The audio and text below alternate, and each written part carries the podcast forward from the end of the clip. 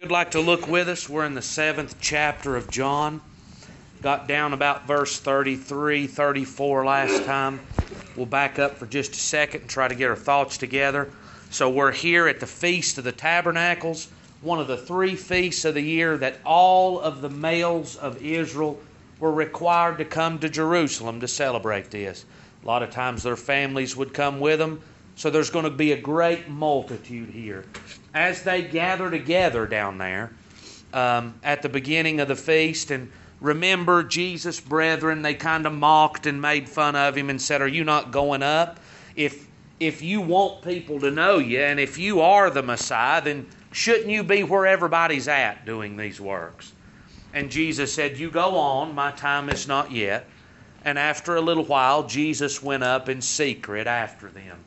So, as this feast starts and the multitudes congregating together, the talk of everybody, from the lowest of the low and the least among the brethren there in Israel, they're out there saying, Where is, where is Jesus?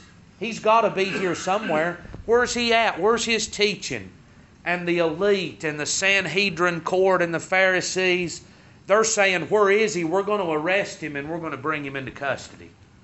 So that at the Feast of the Tabernacles, the talk of everybody there is this man Jesus Christ. Whether good or bad, whether they, they want to see him or they want to kill him, everybody has an opinion about this man Jesus. And that's the way it is today. Uh, it's not a place where we can be neutral. There's not neutral ground. We are either for or we're against the Son of God. So, in the middle of the feast, this is a seven day with an eighth day holy day. In the midst of the feast, Jesus rises up in the temple and begins to teach. And that's where we find him here. And in verse 32, the Pharisees heard that the people murmured such things concerning him. And the Pharisees and the chief priests sent officers to take him. So the people are speaking, and in the verse before, the Bible says many believed on him, but they said, when Christ comes, will he do more than this man? So they believed on him. Uh, and, you know, you look in other places in the Gospels, they believed he was a prophet, thought he could be John the Baptist. Some said he was Jeremiah raised from the dead. Some said Elijah. So they, they all had some belief in this man. But a, a faith if you'll have that word here, a faith that Jesus was the Son of God and the Messiah sent to take away the sins of the world, that faith was missing in their hearts. They were, they were not persuaded or convinced of that fact. So, though they believe, and remember, the devils believe and tremble, though they believe, they still don't know who Jesus is, nor do they believe who Jesus really is. But just this talking made the, the leaders and the Pharisees, made them angry that the people would consider. You know what they wanted? they wanted them under their thumb. They wanted the multitude to look up to them and them alone. They wanted the authority and them alone. They wanted the uh, the glory, I guess, if you'll have it. They wanted to be seen. They wanted to be admired. They wanted to be spoke about. When the multitude got together, they wanted the multitude to say, "Look at, look at how good these men are." If you're not careful, you'll fall into that as well. And so that caused them to be angry about the Lord Jesus and his teaching. So they got together some officers, some officials, some lawmen, and they said, Go arrest this man and bring him back to us. Then said Jesus unto them, So I, I get the picture in my head. Here's Jesus, he's teaching. Here comes these officers to arrest him. And this is what Jesus says Yet a little while am I with you. And then I go unto him that sent me. Ye shall seek me and shall not find me. And where I am, thither ye cannot come. So Jesus says, I'm going to a place that you'll not be able to find me, that you'll not be able to get to me, you'll not be able to arrest me. Where's he going? Well, he says, I'm going back to him that sent me. So, us, with hindsight and an understanding of the whole of the gospel, we know what he's saying. He's going to the cross, he's going to rise from the dead, he's going to ascend back to the Father. Now, tell me, just with any bit of logical reasoning, is there any way that we could go arrest Jesus today? Can we go find him? He's in a place where we can't go. He's in a place where we can't find him. I mean, where are we going to go to search him out? If we go to Mars, is that where he's at? Is he on the moon? That's so silly. But he's far beyond that. He's in a place we can't go. That's where the Lord is at today. Those that are angry, they can't they can't get a hold of him there. But also, man can't find him on his own. Remember, we, we've already looked at several places, and I don't want to continually go back and go back. But in John 3, Nicodemus. Nicodemus, except a man be born again, he cannot see. And except a man be born again, he cannot enter in. So, what is required that man could come to the Lord Jesus Christ? It's not going to some place, whether you say, we'll go to Jerusalem where the Lord walked, or go up to the top of Olivet where the Lord uh, taught, or, or go into the garden, or find the tomb where he was buried, and you'll not find him in any of those places. You can't go and search him out. He's not on a mountaintop. He's not out in space. He's in heaven, a spiritual realm with the Father. How does man know? There's got to be a work of God. Just as in the Old Testament, as Clark looked at, God spoke to the prophets dreams and visions, and, and sometimes audible voice He spoke with Moses and with others. But today He's spoken by His Son. He's revealed through the Word of God and by the Holy Spirit. So if man is going to find the Son, first of all, it must be allowed by God. There must be permission granted because we can't get there otherwise. The door must be opened, and I don't open the door. God said, Behold, I've set before you an open door, and no man can close it. So God must open the door. God must open my heart and my mind. God must draw me to the Son. And without God's call, without there being uh, born again, I'll never come to the Lord Jesus Christ.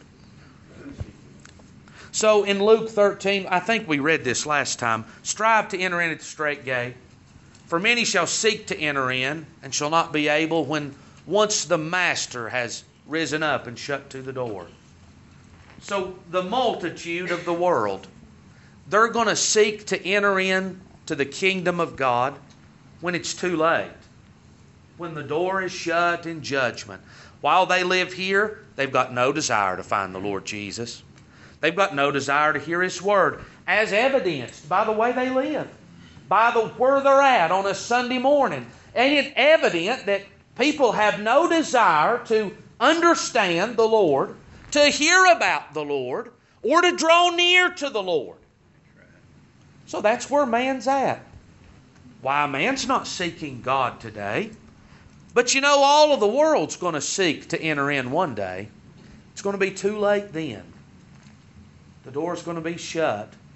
There'll be no entrance and there'll be no forgiveness then. So ye shall seek me, and shall not find me. It'd be a terrible place, wouldn't it? In the final judgment, with eternal hell, the lake of fire laid out before us as our eternal destination, and the door of heaven, the door of salvation, the door of mercy and forgiveness is shut. And he says, Depart and cast us into the lake of fire. That's, that is a reality. That will be a reality for an unbelieving and unrepentant world. They'll seek him one day and yet not be able to find him. And so then said the Jews among themselves, Whither will he go that we shall not find him? Will he go unto the dispersed among the Gentiles and teach the Gentiles? What manner of saying is this? Ye shall seek me and shall not find me. And where I am, thither ye cannot come. They said, Who does he think he is? We'll get him wherever he goes. There's not a place he can go out of our reach. Is he saying he's going to go way out in the Gentile country? Is he going to China? Some said in one of the Gospels, is he going to kill himself? So they said, Look, we're right. We'll get him wherever he goes. He's not going to get away from our grasp. That's the way man thinks of the Lord Jesus today. We'll get him whenever we really need him. He can't get out of my reach, but at any time and at any moment, I can get down and pray and ask him to forgive me, and he's going to forgive me. At any time and at any point in my life, I'll seek after him for salvation, and he's going to save me then. That doctrine is preached, that doctrine's proclaimed. That's what the Pharisees said. We'll find him wherever he goes. He's not getting away from our hand. And yet he did. He did. He is where they can't find him. And to a lost and dying world that may think they'll make it right one day, he's in a place where you're unable to reach, you're unable to find him. That's why Isaiah said, Seek him while he may be found. Because only as He's drawing is there opportunity to truly seek and find the Lord Jesus Christ. There must be. There must be a work of God in the heart in order for salvation to come. So they said he's going to some far country. He's he's planning on leaving here. And you know, if, if he leaves here, then we don't have to worry about him anymore. And an, another time that the Lord has spoken something. And if, if you think about where we've read already in John, how many times the Lord says something and it's misunderstood by man? Nicodemus must be born again. I can't enter into my mother's womb. I'm going to destroy this temple. This temple was years in the building. And you're going to build it back in three days? If you'd ask him, he'd give you living water. Sir, you ain't even got nothing to, to dip out with. You know what happens over and over and over? Man in his carnal mind is misunderstanding the Lord Jesus Christ. They have no spiritual understanding of what he's saying. Jesus is saying here, I'm going to be crucified, resurrected, and go back to the Father, and you won't be able to lay hands on me there.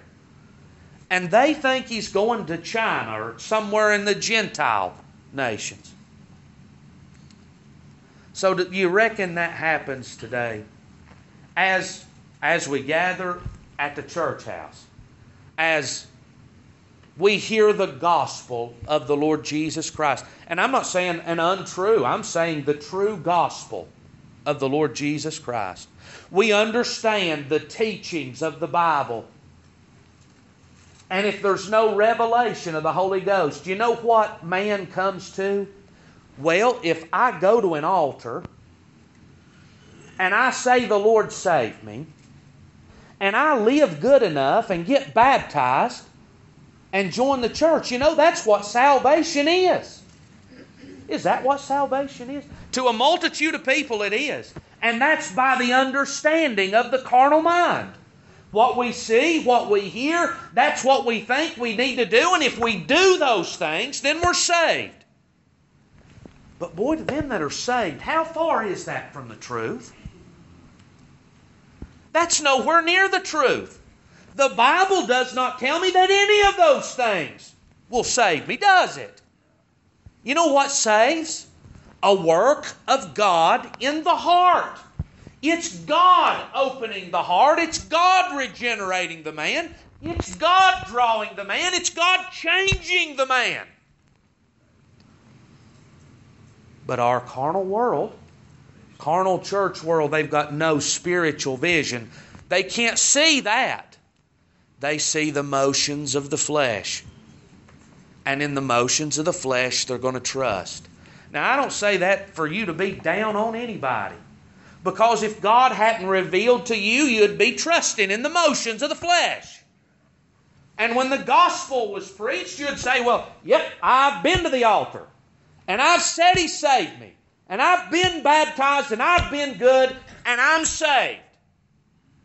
And I don't care how hard you hammer again that, you ain't going to convince them otherwise. You know why? Because they're carnal. That's all they can see. Without a work of God, that's what man will trust in. On and on and on. So we preach the gospel and let the Lord sort the hearts of man.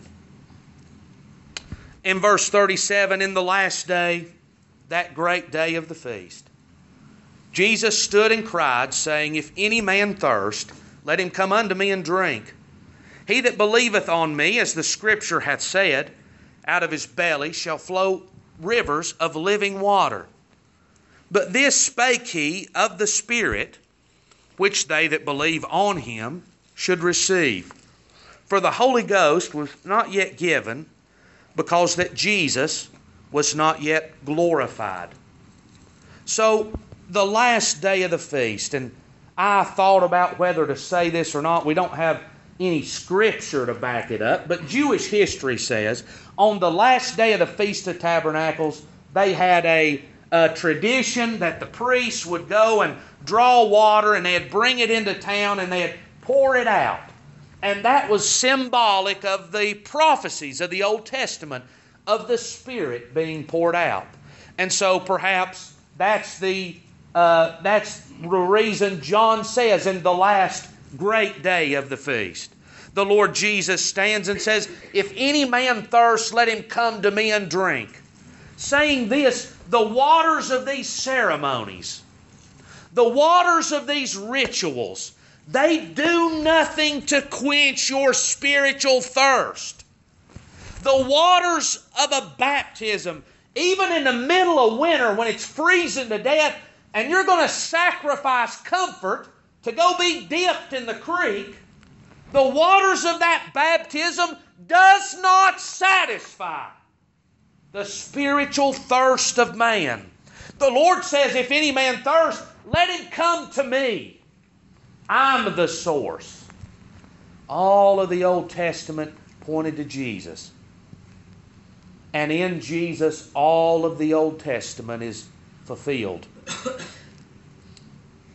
So, rituals and ceremonies of the law are completely pointless in Jesus, aren't they? But I want you to notice what the Lord says now. If any man thirst, so there's a if. Here's a condition. What is the condition to coming unto Jesus and drinking? If you thirst. Now, look at a couple of scriptures. John 4:10, I've already mentioned this. If thou knewest the gift of God, thou wouldst asked, and he would have given thee living water. What was wrong with the woman at the well? She didn't know the gift of God. In Revelation 22, very familiar, the Spirit and the bride say, Come. Let him that heareth say, Come. Let him that is athirst come. And whosoever will, let him take of the water of life freely. So man takes that whosoever will, and they'd like to put a cigarette out on your chest with that and say, it says whosoever will. That means whoever, at any time, and at any point. And there's no other conditions in that verse whatsoever, is there? We have the Spirit, the bride, him that heareth, and him that's athirst. So who's going to come and drink? Him that's thirsty. How does man get thirsty? How does man thirst after the Lord Jesus Christ? Listen in Isaiah 44. Here's a prophecy For I will pour water upon him that is thirsty, and floods upon the dry ground. I will pour my spirit upon thy seed, and my blessing upon thine offspring. Isaiah 58 11. The Lord shall guide thee continually and satisfy thy soul in drought, and make fat thy bones. Thou shalt be like a watered garden, and like a spring of water whose waters fail not. So, is it really whoever at any point and at any time? I'll say this the fountain's open. It's open. Come and drink. The fountain's been open for 2,000 years. Come and drink. The gospel's been preached to come and drink. But do you know the ones that you find on their knees at this fountain, drinking of the water of life? Those that are made to be thirsty. How does man get this thirst? well, the same way the woman at the well got the thirst. The same way Nicodemus received the thirst. The same way the disciples and the same way you and I were made thirsty. If we believe it was only by the grace of God that we came to the Lord Jesus for salvation, and it was only by grace, it was God that worked in our hearts to convict. And you see the picture there that before God worked, I wasn't sorry for my sins, nor did I need forgiveness for them. I wasn't thirsty for living water. But as God began to work, as conviction and fear of judgment set in, you know what that made me? Made me want the Lord Jesus. It made me thirsty. So that's what you're seeing here. If any man thirst, those that aren't thirsty, they're not coming to the water of life. Those that aren't sick, they're not coming to the doctor. Those that are righteous, they're not coming for forgiveness. But those that are thirsty, they'll be there. And it's God that stirs up the thirst in the heart of man. Now, this, this scripture, if any man thirst, let him come to me and drink. Isn't it something that when God is working in conviction, that those people under the grace of God, they don't run to the world for an answer, do they? You know where they all come? If it's God that's drawing, you know where they all wind up? At the feet of the Lord Jesus Christ, under the gospel of the Lord Jesus Christ. Down at the church house where the Word of God is preached, God always draws them to the right place. Let him come to me. Because this, this man Jesus, he's the only answer to the sin of mankind. The only answer to escaping the judgment and the wrath of God. So, he that believeth on me, I believe this is easy to see that those that drink and those that believe, they're the same thing. Drinking of the living water is a metaphor for believing in the Lord Jesus Christ for salvation. I don't come and get a cup of water from the Lord to, to be saved. That's a picture. It's a picture of a man that's thirsty and dying of thirst, and he comes to a spring of clear and cool water. Well, there's man in sin, and I'm telling you where he's at. He's just about dead. You remember if you've ever been there the weight, the fear, and the dread. Man's just about dead, and there is the fountain of the Lord Jesus Christ. And I want to drink from that so bad that we'll run to Him. That's the way the Lord works. He that believeth on me, as the Scripture hath said. Now, there's not really an Old Testament Scripture that lines up for what we're with just about to hear. I, I believe that Scripture in Isaiah that we read the Lord shall satisfy thy soul, and drought make that fat thy bones. Thou shalt be like a watered garden, and like a spring of water whose waters fail not. Or in Isaiah 44, I will pour water upon him that thirsty. I will pour my spirit upon thy seed. One of those two's probably where this comes from. And you know, I, I, guess maybe I'm the only one. I've always thought of this scripture saying, He that believes shall have a spring flowing out of his belly. But I don't believe that's what he's saying here. That as he that believeth, as the scripture has said, out of his belly. So is he talking about his belly, the one believing, or his belly of the Lord Jesus Christ? And I believe if we put these two verses together, you'll see that the water's coming from the Lord Jesus. That as I'm thirsty, as I come to the Lord Jesus, out of the Lord's belly is this living water that I so need of. And it ties wonderfully in with John when they thrust the spear into the side of the Lord, and forthwith came blood and water. So here, Jesus is the source. He's that rock in the wilderness. That as the children of Israel were thirsty, God showed Moses a rock and said, Smite the rock. And he smote it, and out of the rock came water that supplied their need.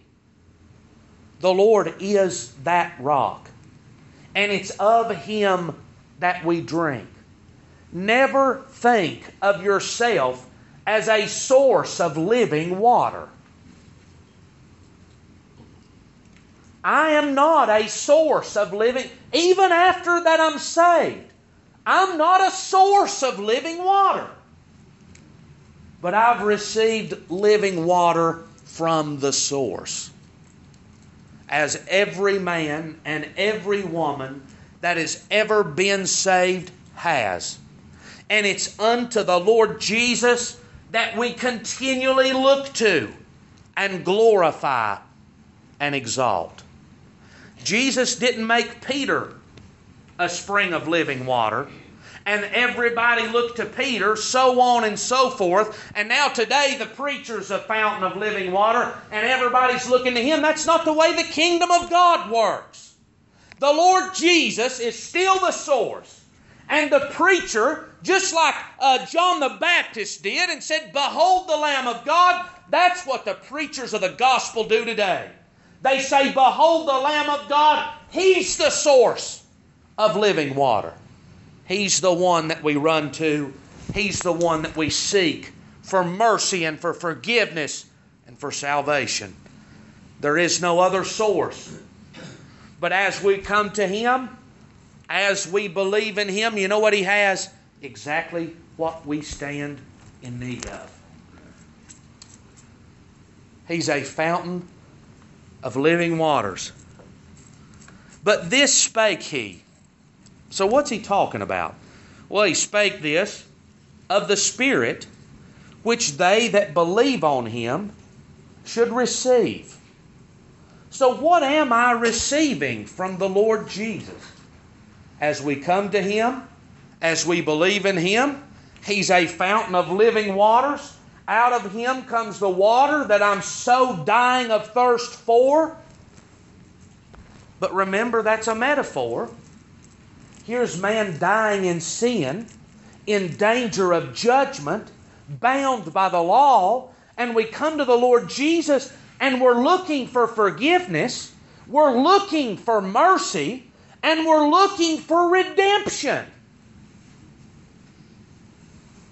So we come to Him and, and we find all of those things in the Lord Jesus. I find forgiveness in the Lord because He has bore my sin and paid for them. I find mercy in the Lord because the Lord put on Him my transgressions and He suffered the death of the cross for them. I find in Him redemption through His blood. It's all in Him. So I come to Him and I'm seeking after those things. I'm seeking after forgiveness and salvation. And what do I get? I get those things.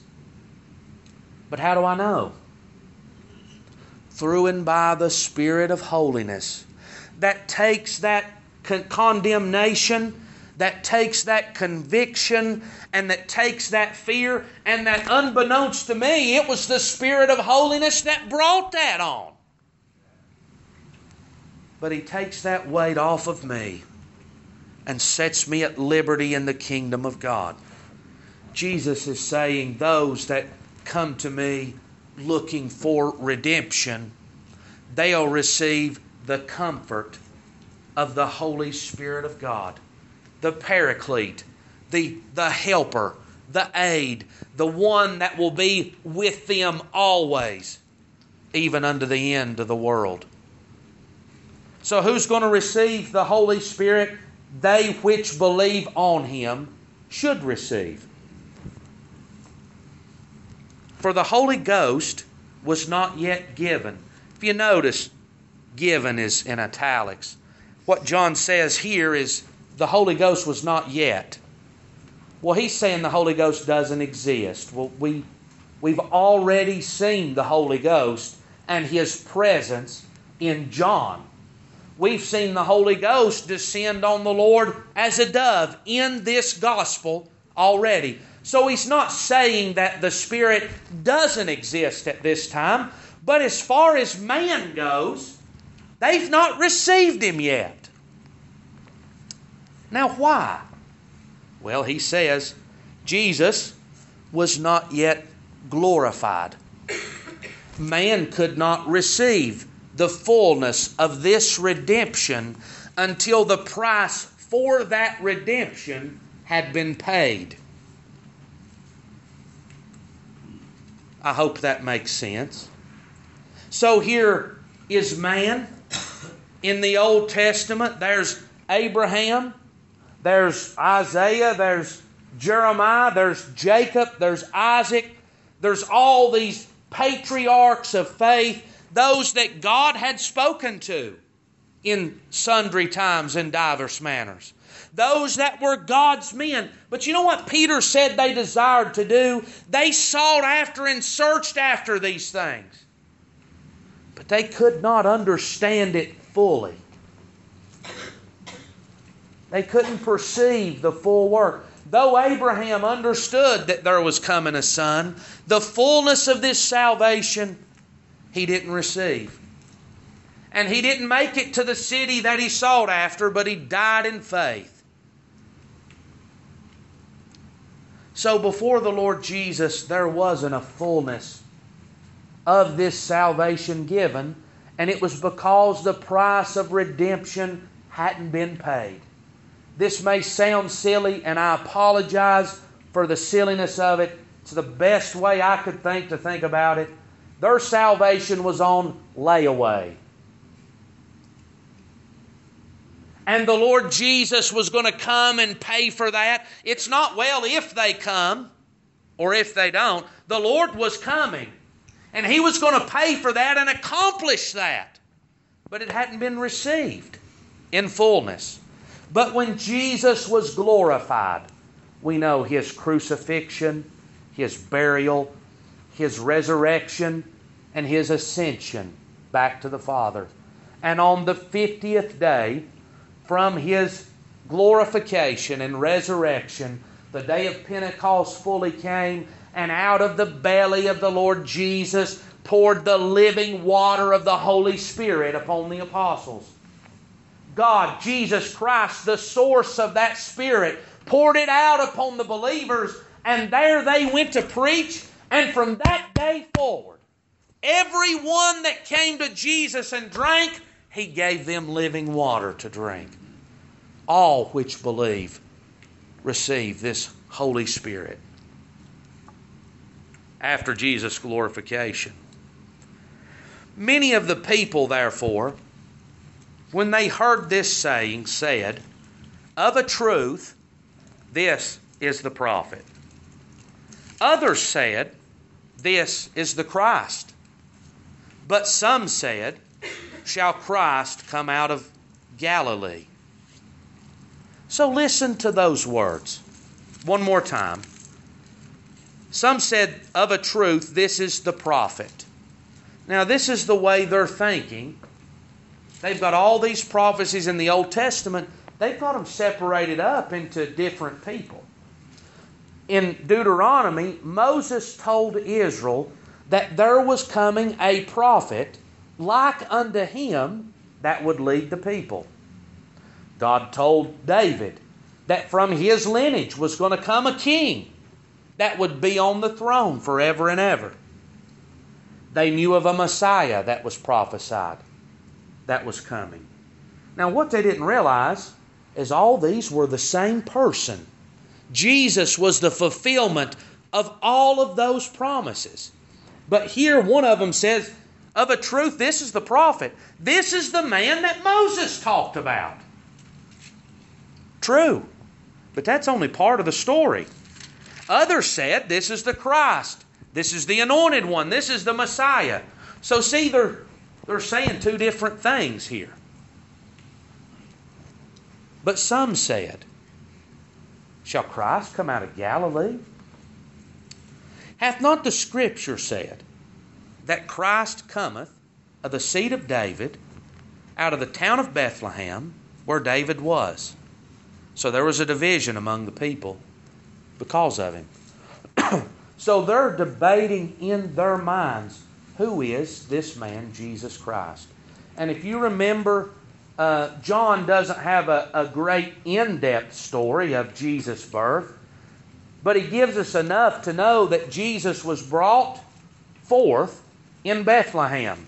Caesar Augustus sent out a law. There was going to be a census taken, in order for this census to be taken, every man must return to his hometown and be counted. And lo and behold, Joseph's hometown, Bethlehem of David. And it's there that Joseph and Mary go, and while they're there, Jesus is born in the town of Bethlehem. They were only there for a census. That's not where they lived. They lived in Galilee. So we saw Herod sent men to go and kill the uh, children under two years old after that the wise men came and god warned joseph and they fled to egypt then they came back. They dwelled in nazareth of galilee. So it's from galilee's where he lives it's where his family's at.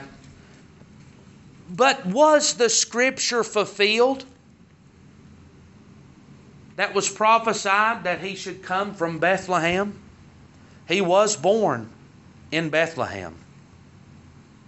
But you see, they could not see that. Whether, and I, I hesitate to say that that was an unknown fact, because I believe that was known. There were shepherds that bore witness, the wise men that came. There was all this going on. I believe that was known. But well, he don't live there. So that really don't count. I mean, I believe what the prophet was saying. I believe what that was saying was that he was going to live there, and Jesus don't live there, so he can't be the right thing. It's nitpicking of the scriptures. It's interpreting things in the scriptures that isn't written in the scripture. And if you don't think that goes on, you ought to just perk up your ears and listen a lot of times to what's said. Things are said that are not in the Scripture. Great care should be taken that the Scripture is interpreted rightly, not the way I want it to be interpreted. Because great error can come. Here, these people are denying that Jesus is the Messiah because of this little technicality that of a truth was fulfilled. Jesus was born in Bethlehem. And I could give I could give examples of things I've heard in my life that's been read into Scripture. That's not there. But I just warn you be sure of what the Scripture says, and let's be built on the Word of God. So there was a division. Boy, ain't, ain't that the way it is? Acts 14, verse 4 The multitude of the city was divided, part held with the Jews, part with the apostles. You'll read that all through Acts. You'll see that all through the epistles. You'll see it in some of the churches. You're going to see it in the country today. You're going to see it in the locations and the, the communities today. You're going to see it amongst families. You want to make a division? Begin to speak about the Word of God. And how sharp do you want the division to be? Is how deep you get into the Scripture.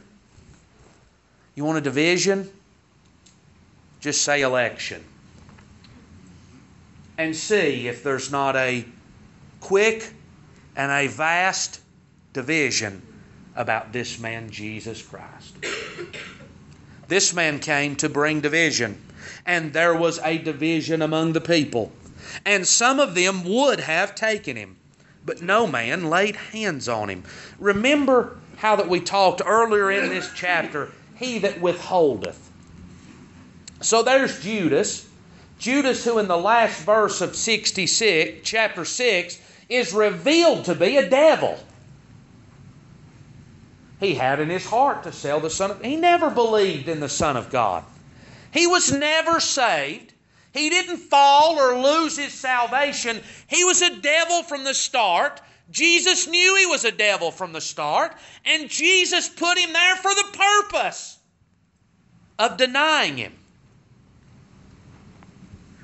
Uh, he did. He did.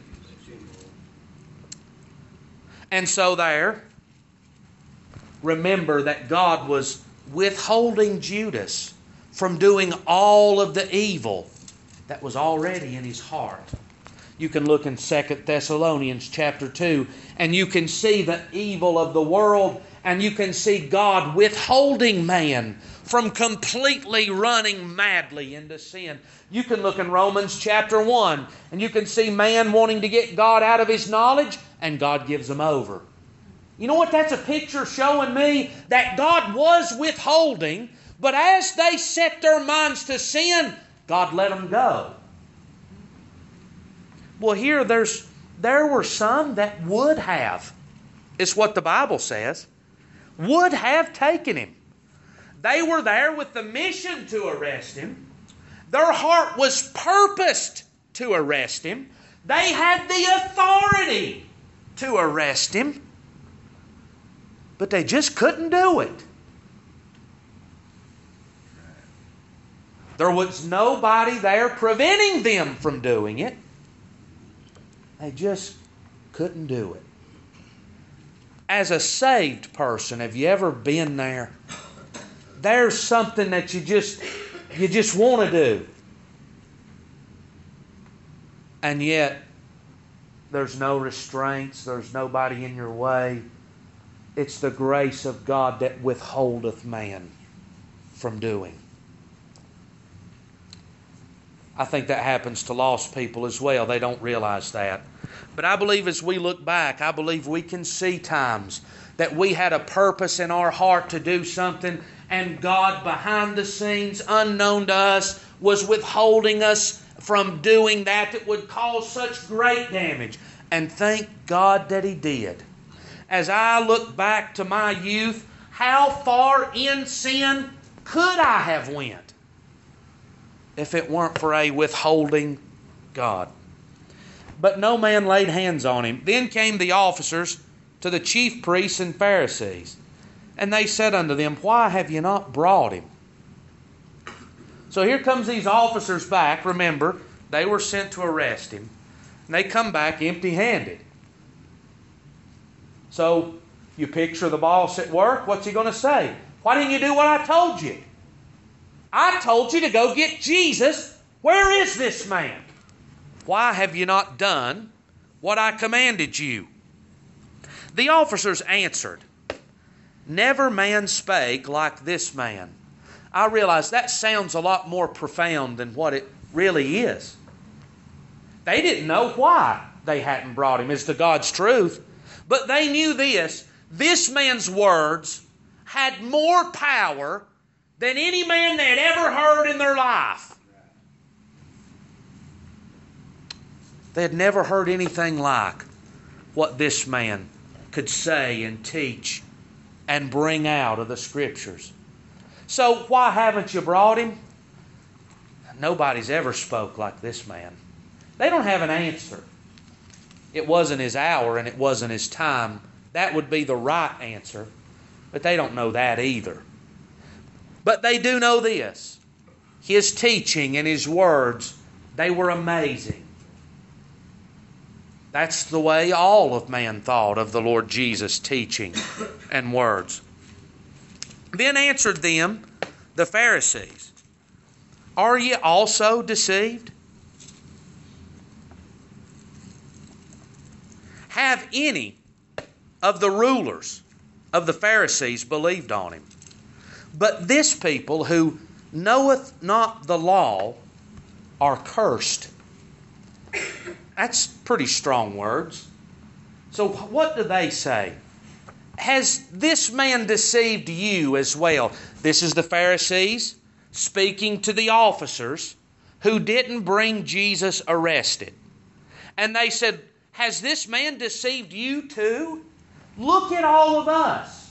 We're the elite. We're the top of the line.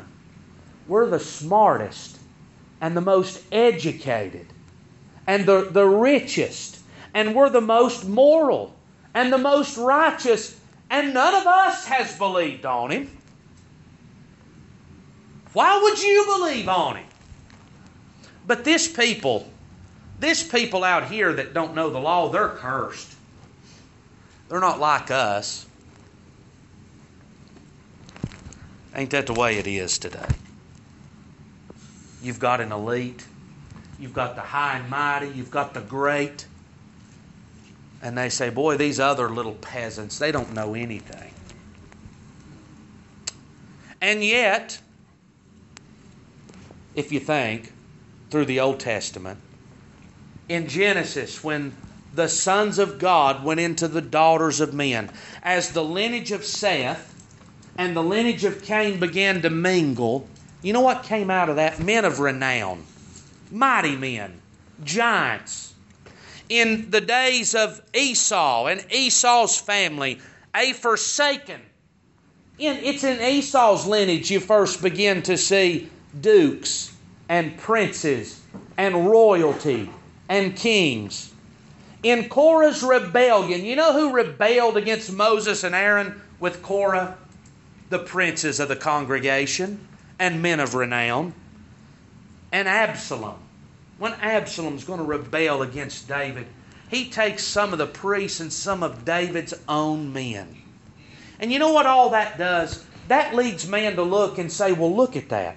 Korah's got all of the mighty men and the princes. All of them's with Korah. He's got to be right. And Moses has got to be wrong. Well, that's the logic here. We're the Sanhedrin court. We are the leaders of this nation. We are the most religious and religiously educated. We know the Scripture better than anybody else, and none of us believe.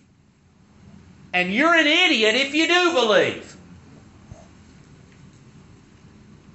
Be careful putting your trust in man and in men that believe with you. Well, so and so believes this, it must be the truth. Well, that ain't always the case, is it? For you see your calling, brethren, how that not many wise men after the flesh, not many mighty, not many noble are called. You know who's called? The base and the foolish and the weak and the ignorant and the despised. That's who God calls. You know why God calls them in? You know why God chose 12 with publicans and fishermen and ignorant men instead of 12 off of the Sanhedrin court. Because it would be God's glory in those ignorant men when they preach the gospel. There won't be no glory for man. Well, it's the same today. Don't look around at man. Don't put trust in man or in the appearance of man. It doesn't matter who believes it if it's wrong. Would have been wise for the officers to have believed the Lord Jesus and not the leaders